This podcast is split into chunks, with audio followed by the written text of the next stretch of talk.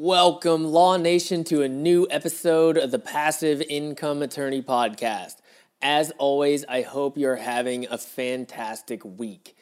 When you have a moment, please go check out escapethebillable.com and snag our free passive investing guide. It is absolutely free. You've got nothing to lose, guys. Go check it out. Have you ever wondered if you should incorporate a company to start your side hustle or to invest in real estate? Many of us may not even know where to start. Today, we welcome attorney Jeffrey Love to the show where he'll discuss the five W's you absolutely need to know before starting a business. Jeff is a partner at Gibbs Giden in Los Angeles and shares his law school alma mater with yours truly as a University of San Diego grad. He has extensive experience in all things real estate and corporate. All right, let's get going. This is the Passive Income Attorney Podcast where you'll discover the secrets and strategies of the ultra wealthy on how they build streams of passive income to give them the freedom we all want. Attorney Seth Bradley will help you end the cycle of trading your time for money so you can make money while you sleep. Start living the good life on your own terms. Now, here's your host, Seth Bradley.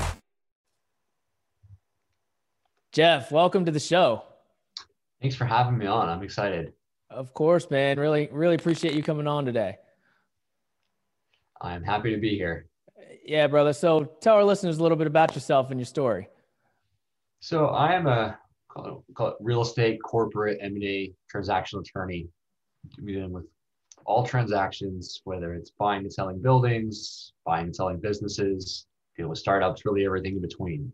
Um, I wanted to get into real estate as far back as I could remember. We had a bunch of family friends that were you know, entrepreneurs and they seemed like they were just weren't working much and kind of getting passive income from these projects and it seemed like a good way to make a living. So from ucla i went to law school down in san diego at usd um, focusing on really taking transactional classes knowing that i wanted to wanted to get in transactional work didn't have an interest in criminal law or litigation after law school, it was uh, it was the last real estate downturn, so nobody really wanted to hire a transactional attorney. So after a little bit, I found my first position was with a scrap metal recycling company. You know, kind of being their first in-house counsel, and that kind of sealed it for me. I like transactional work. I like dealing with people. From there, I went to a real estate development company. Figured I really want to get more into real estate, kind of get that passive income, um, learn about seeing what, what they're doing and I was there for about a year. It was terrific experience and realized, you know, I don't really need to be the entrepreneur myself. I kind of like being in you know, behind the scenes and helping different clients of different sizes, one working on different transactions. So I left the one client, which was the company I was working for, and joined Gibbs Giden, where I am now. And I help startups through Fortune 50 companies with real estate work, with corporate work, um, I think my favorite though is working with entrepreneurs and investors, kind of helping them grow and, and see the progress that they make throughout their business and their careers. That's awesome, man. So what's kind of your your typical client look like? Typical. I don't, you know, the, the nice thing about my practice is I don't think I have a typical client. Every day is different. Every even during the day, I'll work on a client that, you know, a couple weeks ago, I had a client that was creating a, a cryptocurrency hedge fund. It came to me nice. and said, I don't know anything about cryptocurrency, but I can do the securities work and the corporate work for you. And that's what I did. But that was really interesting to learn about. And you know, today I'm working on a project for a real estate developer that is taking um, an old apartment building, tearing down, rebuilding it, and with the business plan of leasing that to a co-living provider in an opportunity zone. So helping them create that value for them, not only the developer and themselves, but all of their investors as well. Um, so completely different clients, love them both. But I, I think my favorite type of client is, you know, those earlier on stage companies where they grow and they don't necessarily have all the pieces figured out yet. And to see them grow from you know an idea into a full-fledged business and see the mistakes they've made along the way and learning and, and sometimes doesn't always happen you go hey jeff you were right about that. That's that's the best part. it doesn't happen all the time. They don't want to admit it. But You've when they people actually back, say that. you know, I've had a few times. Not, like I said, not all the time, but kind of learning from the mistakes. Even if they don't say it, you, you of see when that light yeah. bulb clicks and say, "Yeah, that yeah, that's a better way to do it." Yeah, yeah. Well, that's cool. You do both corporate and real estate, so you can get a you know a wide swath of of different types of entrepreneurs and and um, people that are that are investing and you know in business, man. Yeah, that's it, it, It's it's it's neat because it's you know it's people, and it's not always their core business. Sometimes it's I might have a client that's investing in the side or buying their first you know, commercial real estate project, and they don't really know what to do or how to do it, but they're thinking outside the box, and maybe this is my retirement plan or this is my kids' savings, and teaching them, walking them through that process, and then seeing them go on to their second project or their third. Uh, to me, that's the exciting part. Um, could kind of see them grow and, and see get them get that kind of extra extra cash flow and start these new businesses. Yeah, yeah. Now, are you an investor yourself? I am. I, you know, I wasn't always, but I've kind of taken my hint from the, my clients and my wife and I. We bought our first apartment building about two years ago. Um, completely different investment strategy than most, but it's you know ours is not about cash flowing as much as it's two blocks from the beach it's for our, our, our kids one day. So, you know, we're just buying it, we're letting it sit with, you know, a residential mortgage, 30 years. And one day our kids will have this, this great property that hopefully appreciates and in a few years it will start cash flowing better and better. And hopefully we'll be able to take that and buy another one and another one and go from there. Yeah, when you buy a property that close to the beach, it should appreciate. Appreciate, and it's you know it's it's for me it's buying something in an area that you understand. It's 10 minutes from my house, can use the same vendors to for plumbing issues and electricity. So I know and I know kind of what things rent for because I used to be a renter there. Mm-hmm. Um, so we really understand it. And our goal is not to, you know, cash flow or make a killing off of it, but it's to let it appreciate over time and hopefully cash flow and really leave this asset to our kids one day and at advice of one of my partners, she's done the same thing. We were actually able to gift part of it to my two-year-old and four-year-old who already own, you know, 10% of a, of a building. I wish my, I wish my parents had done that for me. Yeah, same here, man. Same here. well, let's keep it simple. Um, should you form an entity to invest in real estate? It's a good question. You know, you know, hear both sides of it. My, my what I tell clients is typically yes, because it's an extra layer of protection versus just insurance. If you form an entity, whether it's typically in real estate or in any cash flow, because real estate in particular, you're looking at your LLCs and limited partnership. So you're avoiding the corporate level taxation, you're avoiding issues of moving properties in and out of a corporation, which hurts an S Corp. So those are your entities of choice. And for, for me, when I think about it, it's if you have tenants, if you have an apartment building, someone has a party, someone slips falls. Well, now they're suing the tenant and they're suing you. You've got an Amazon delivery coming. Someone's slipping, someone falls, they're suing you. And while insurance might cover it, there's so many exclusions to these policies besides just the limit. You know, you might have a, a maybe it's a million dollar limit, and maybe someone has a brain damage. Well, now you have a five million dollar claim. You have exposure there. I'm sure all these companies were in COVID, they didn't think that their insurance policies excluded business interruption from this, but they probably thought they were covered, but they weren't. So I don't, and I tell clients, you don't want to run that risk. Have insurance, but also create the entity. The cost isn't prohibitive, you know, especially if you're buying in, you know, Southern California, you're buying a multi-million dollar property. The cost to create the entity, even the franchise taxes you're going to pay, are worth that added level of protection.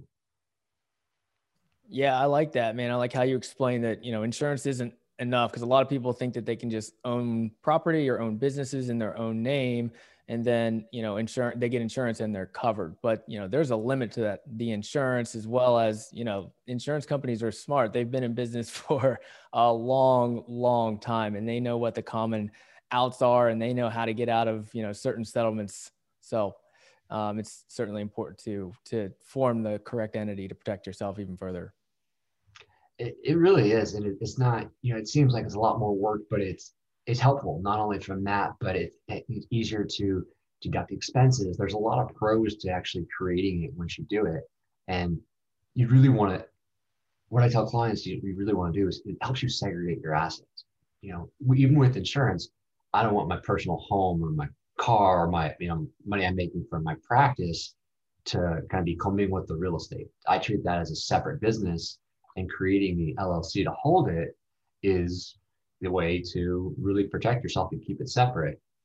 Um, and it's like you said, insurance may cover it, and insurance may cover everything, but this gives you that added protection to know even if you didn't have insurance, the very worst, they're coming after what that entity owns rather than all your other assets.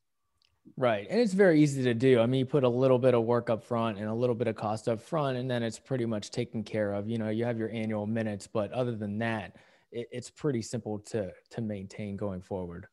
Absolutely. Yeah. Yeah. So I know this is something you're an expert on. Let's go through the five W's of incorporating your business, um, whether that's for real estate or starting a business or a side hustle or whatever it might be.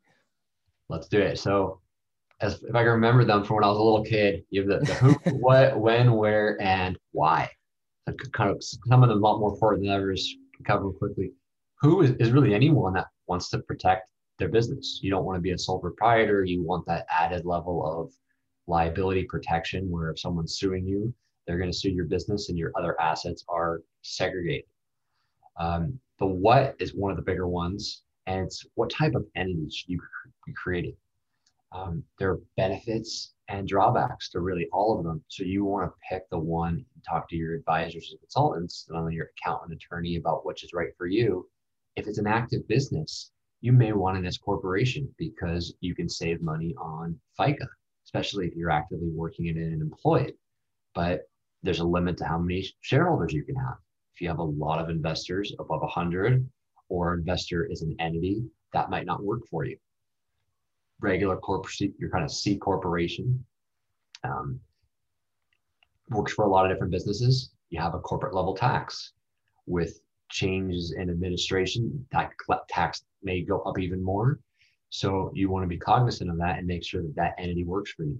Specifically with real estate, like I said, we look at limited partnerships and limited liability companies because it's passed through.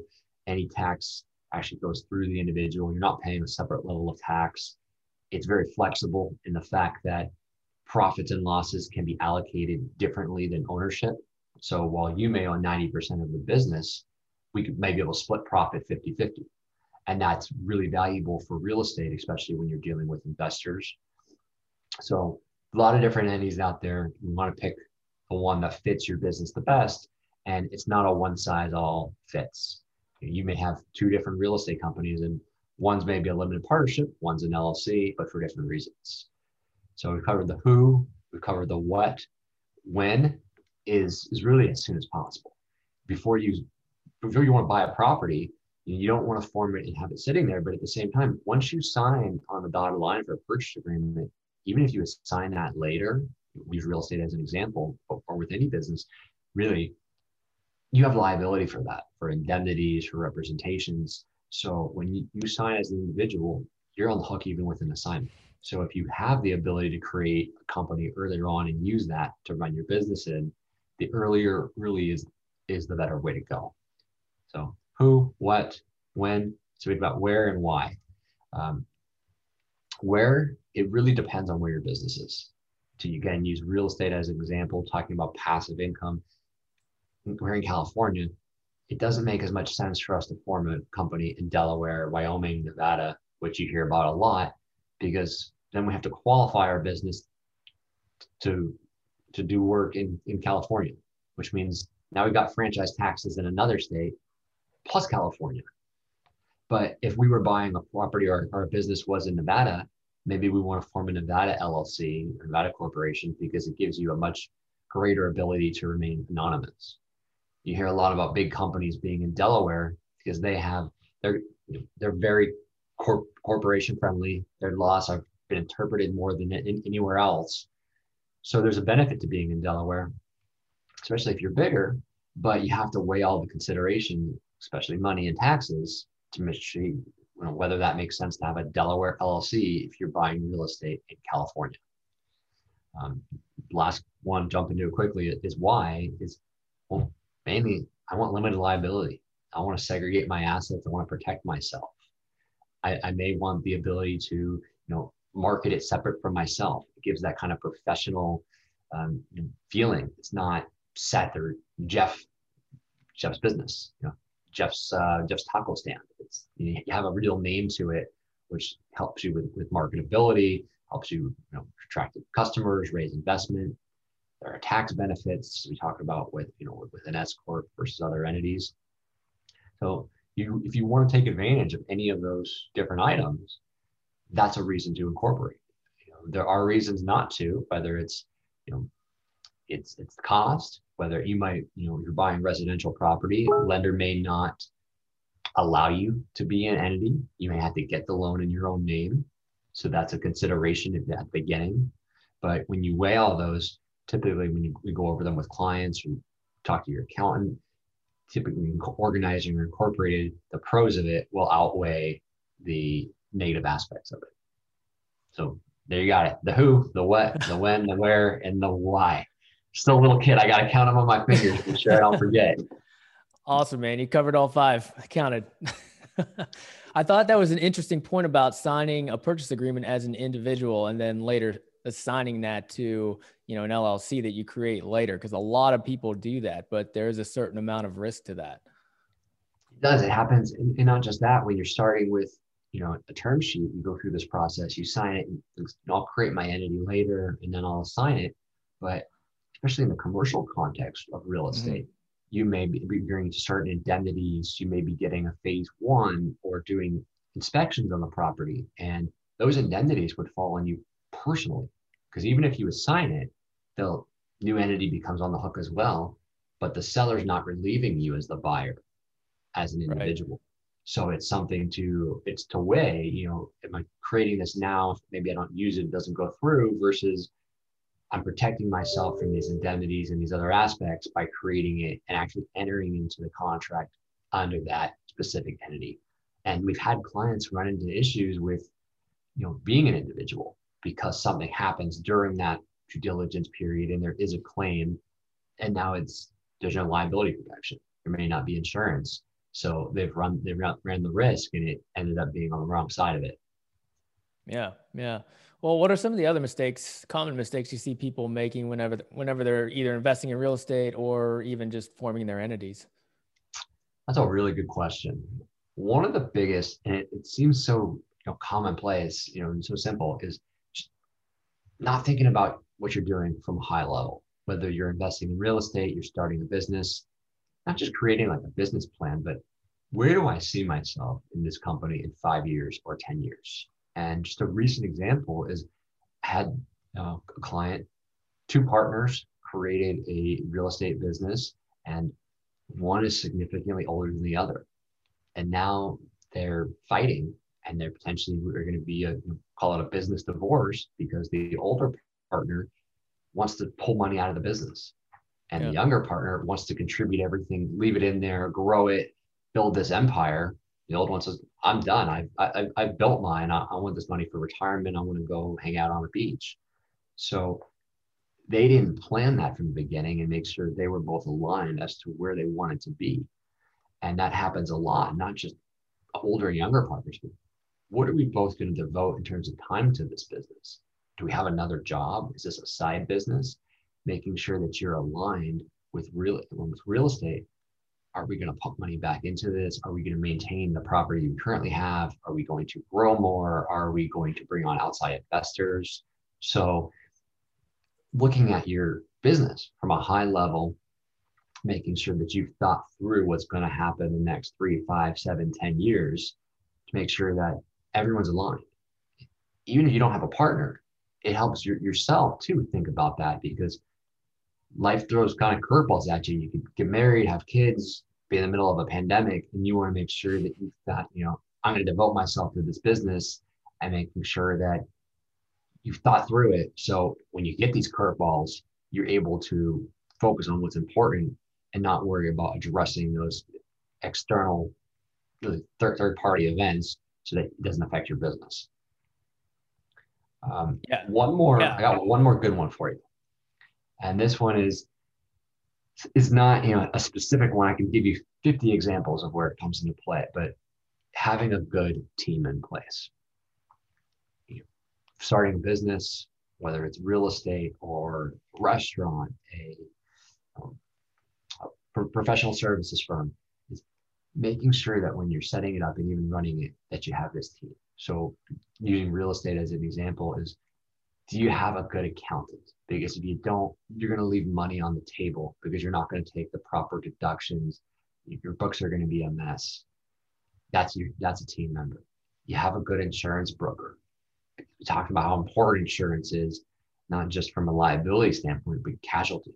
Do you have a broker that can save you money and you can call them, you can ask them questions. Integral team member, you know, not just for real estate, but for really any business. To have you have a good attorney, you know, and every business, you know, it may be hard to offset because money's tight, but do you have a good attorney where you can bounce questions off of because you're hiring a new uh, a new employee and you don't know if you should be an employee or an independent contractor. You're confused about the new laws that were passed in California or elsewhere. You have that attorney that you can use him if and when needed. So having not, not just consultants and professional service providers, but if you're growing employees, having that team around you, because it's one thing I've learned, not just clients, but myself, is it's impossible to know everything. And one of the hardest things with new business owners is thinking that they have to do everything. And that's not the case. It's can you have a good partner that you can go to and be able to know, I don't know this ask someone else, you're going to be more efficient. You're going to look better. You're going to get a better answer. But you can only do that if you have the right team around you. And I've had so many clients that haven't had that team and they run into an accounting issue or they run into a legal issue. They have an insurance claim and they didn't have those policies in place. And then it comes to us as attorneys and we have to try to get them out of that situation. Yeah, yeah, a couple really good points there, man. I mean, it's really important to have those hard conversations up front with a potential business partner and get all those potential problems in writing so that you don't run into problems in the future. And then, of course, like you just said, I mean, build an all star team. And even when capital is a little bit short at the beginning, you need to, you know, you still need to consult with experts, have them on your team, and, and don't be afraid to, you know, if you have to spend a little bit bit of money to have those experts and get that expert advice, it'll pay off in the long run it was really true. And, and, and not all of them. I mean, some of them are, you know, maybe commission based, so you're not paying them for any question. And, you know, even as an attorney, you know, just because you call me, it's not going to cost you 20 hours. It might be a five minute question. Um, and that may save you money. We've had, you know, a lot of clients, it's, and it's really hard and people still do it all the time is, can I save money this way or that way? And can I create a, you know LLC by using one of these online service companies that'll do it for 350 bucks.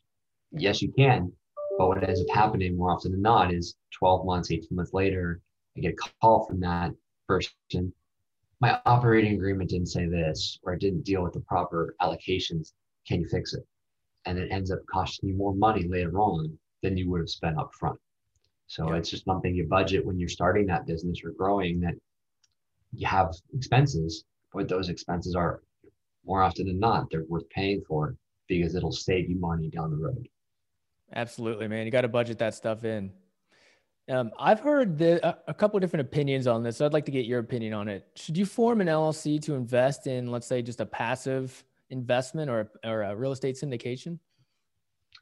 That's another, you have some good questions. That's another good question. I think it would depend on the value of the investment if I'm going to invest twenty thousand dollars into a, a in, um, you know a syndication, and that's a fraction of my net worth, very small percentage, it may not be worth it for me to have an LLC just for that investment. But if I'm investing a large chunk of money, a quarter million dollars, or I've got investments in many different syndications, then I might create an LLC or a vehicle to hold all of my different investments not just from an administrative standpoint that it's you know, it's easier, but again, it may allow me to save money through deductions and offset some certain expenses. And you know, as a, it depends how that syndication is run. They may do something that exposes the members to personal liability. Maybe that operating agreement has a capital call clause, or maybe it has a cross indemnity, and we've all guaranteed something. And I didn't really read the operating agreement, so I didn't know that it was in there. That those are the situations when having an entity or an LLC to invest really do help. So, as many attorneys say, the answer it depends. It depends on the situation. uh, there are cer- certainly absolutely times when it makes a lot of sense, but like many things we've talked about, you have to weigh the risk rewards, and obviously there is a cost to setting up that type of entity and maintaining it. All well, small, you know, talked about minutes and some franchise taxes. It could end up saving you a lot of money, exposure, and worst of all, the headache and stress if something were to happen by protecting yourself with that investment. Sure. Yeah, that makes sense. I mean, so you know, if you're going to continue to invest, you know, fifty thousand dollars here and you're there, and you know, over the period of time, and you have a lot of money invested, then it might make sense to look into, you know, having an entity form just for that particular type of investment. And you think about it too. You think about you know from a like very large scale family offices, how it might be an individual family, but they're not investing as a family. They have a separate company and often many subsidiaries of that company investing because they're segregating assets. Maybe mm-hmm. one project they're investing in has an environmental exposure component, and they don't want that investment to affect their other investments. So that's why having that LLC could protect you, and maybe even several different LLCs, depending on what you're investing in. You look at each situation and determine, I've got some exposure here. I want to protect myself, but with exposure in the risk comes a big return. So I'm interested in the investment, but I'm just going to protect my downside as well. Yep. Yep. Well, let's dive into syndications a little bit. Um, I, there's been an explosion of real estate syndicators out there in the last few years, and I'm sure you've seen it and you've been a part of it. So, you know, what are some of the best practices to vet a sponsor or you know general partner, whatever the the term being thrown around happens to be that day? You really, I think you really want to look at your the track record, and you're absolutely right. There's just so many out there, and it's so easy with all the crowdfunding sites out there now to go raise money. Um, and and there's there's great sponsors, and there's ones that aren't so great.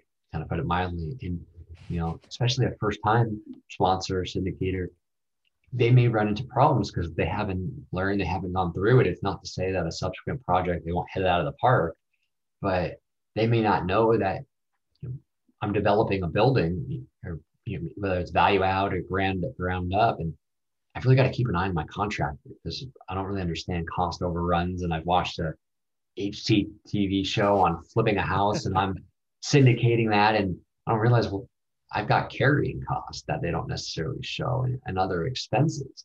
So it's not as easy as it always looks. So I think the first thing is really looking at their track record, what they've done, what their background is. It may be their first syndication, but maybe they worked for another syndicator.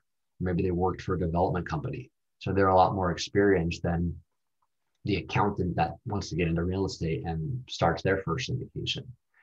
Beyond that, I really look at, you know, when they're presenting the deal to you, how do they present it? Is it, have they prepared a private placement memorandum? Have they prepared a a good summary or prospectus on this deal, or are they just coming to you saying, "Hey, I'm going to buy this dirt that has a Taco Bell on it. Uh, you want to you want to invest in? I'll you know I'll, I'll guarantee you this return." Well, me, that's a red flag for many reasons. It's not just the way they presented it, but they use the word guarantee, and that's a lot of early sponsors will, will use words like that.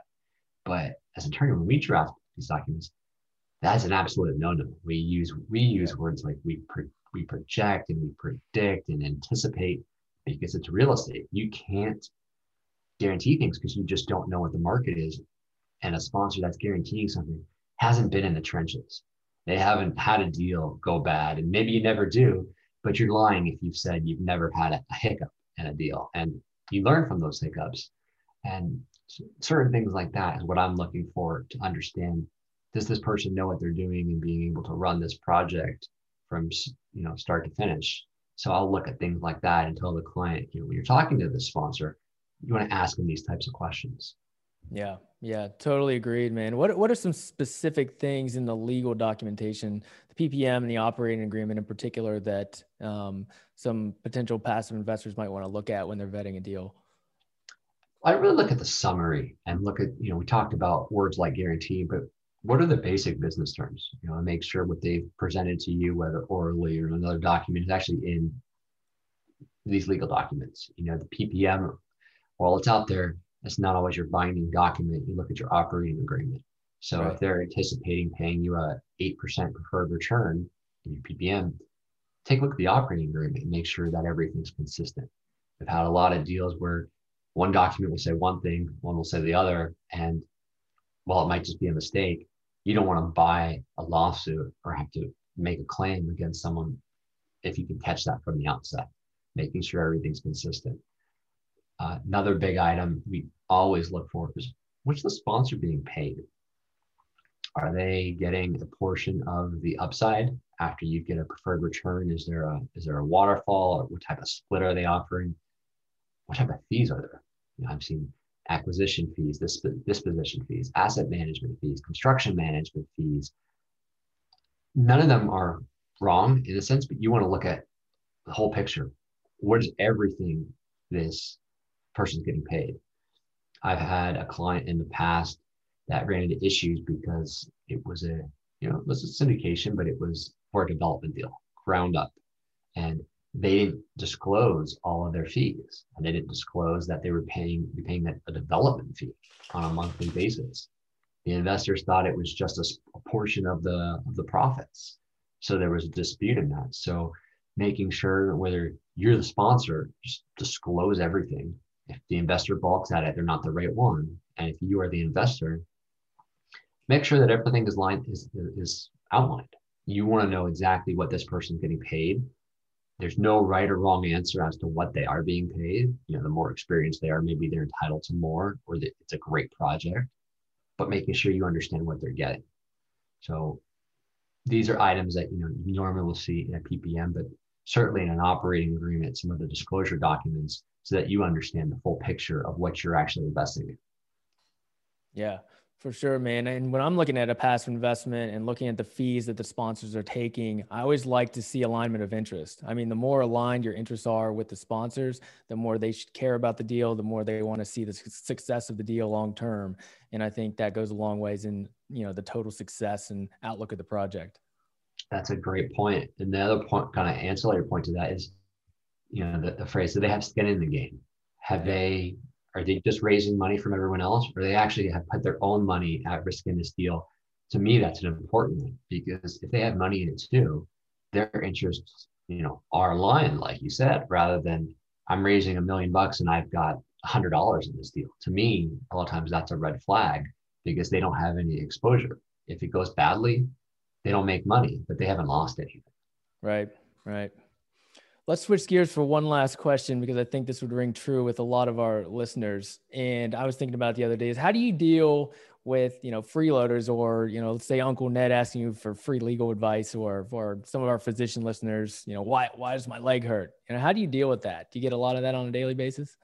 We do. It's uh, you know especially you know with new potential clients. I've got a folder. I took the name from one of my partners. It's the uh, acquired but not hired is what we call it, the folder. And the client comes in, asks you a bunch of questions. You talk to them for 30 minutes, and I'm going to sign up. Here's a retainer. You never hear from them again. So what we try, we try to do is, you know, free consultations is kind of I feel like it's kind of more of a thing of the past. If someone calls, you know, I want to be there, I want to be present, answer some questions, and show them that we're the right person for them. Because there's a lot of other attorneys that do the same thing. There's competition in every industry, so you want to show them that you're not only a good fit personality wise and they can trust you, but that you have the expertise they're looking for. So I can't say, you know, until a client comes in, sorry, I can't talk to you, sign my retainer, give me 5,000 bucks and then they'll answer your questions. But what I do try is put a limit on it. You know, I'm not going to sit there talking to the client for an hour and say 15 minutes, you know, this is what I think you should, you know, probably would do. This is some of the strategy, but not give them everything. You know, it's 50% of what's there. And if you want us to do the work, I'd be happy to. Let's get you set up as a client. So it's kind of a mix between you know, giving them all the free advice or nothing. It's it's that little bit of a tease to come in and show you that we are the right fit, but we're a service provider. We're paid, you know, for our time, if you want us to work on your project, then we do need to set you up as a client. Yeah, maybe give them a little bit of the what, but not the how. Exactly, and it's it's just it's a function of the business. You know, it's people do it. It, it happens. You know, it happens. Every, I'll say every week, but you know, every month you get someone like that that's that's coming in, and sometimes it's not their attention. You know, they may right. want to come in as a client and they're asking some questions and they're fully intent to do it, but then they just disappear, um, and you haven't even given them that much free information. But setting up a client is even expensive, you know, as attorneys with, with paperwork and running conflicts and preparing an engagement or retainer letter.